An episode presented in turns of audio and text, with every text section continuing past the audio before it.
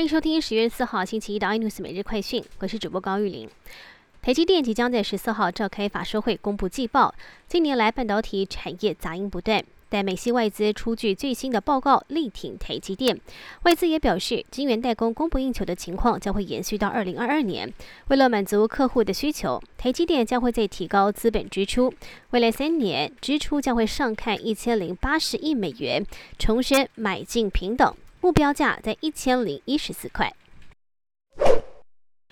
今天台股重挫，运价走跌，货柜三雄今天震荡走低，中场长荣、阳明、万海继上周五跌停之下，今天再吃一根跌停板，阳明甚至跌破了百元关卡，三雄股价跌破了五六月以来的新低。但值得注意的是，货柜三雄上周走跌之下，又吸引投资人进驻，三雄股东人数又回到了百万以上，超过了一百万人，单周增加也超过了一万五千多位股民。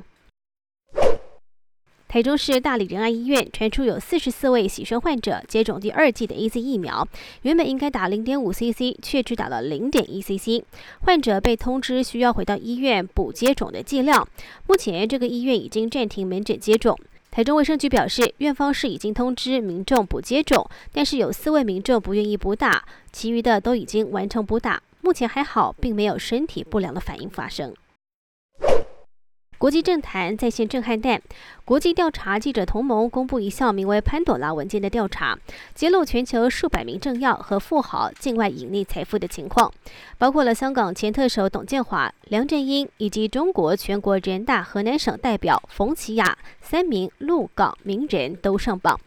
文件显示，董建华的儿子董立新也透过一间离岸公司想开立中国银行账户，而弟弟董建成也涉及四间离岸公司持有银行账户，而且以另外两间持有的豪宅等等。更多的内容引发了大家关注。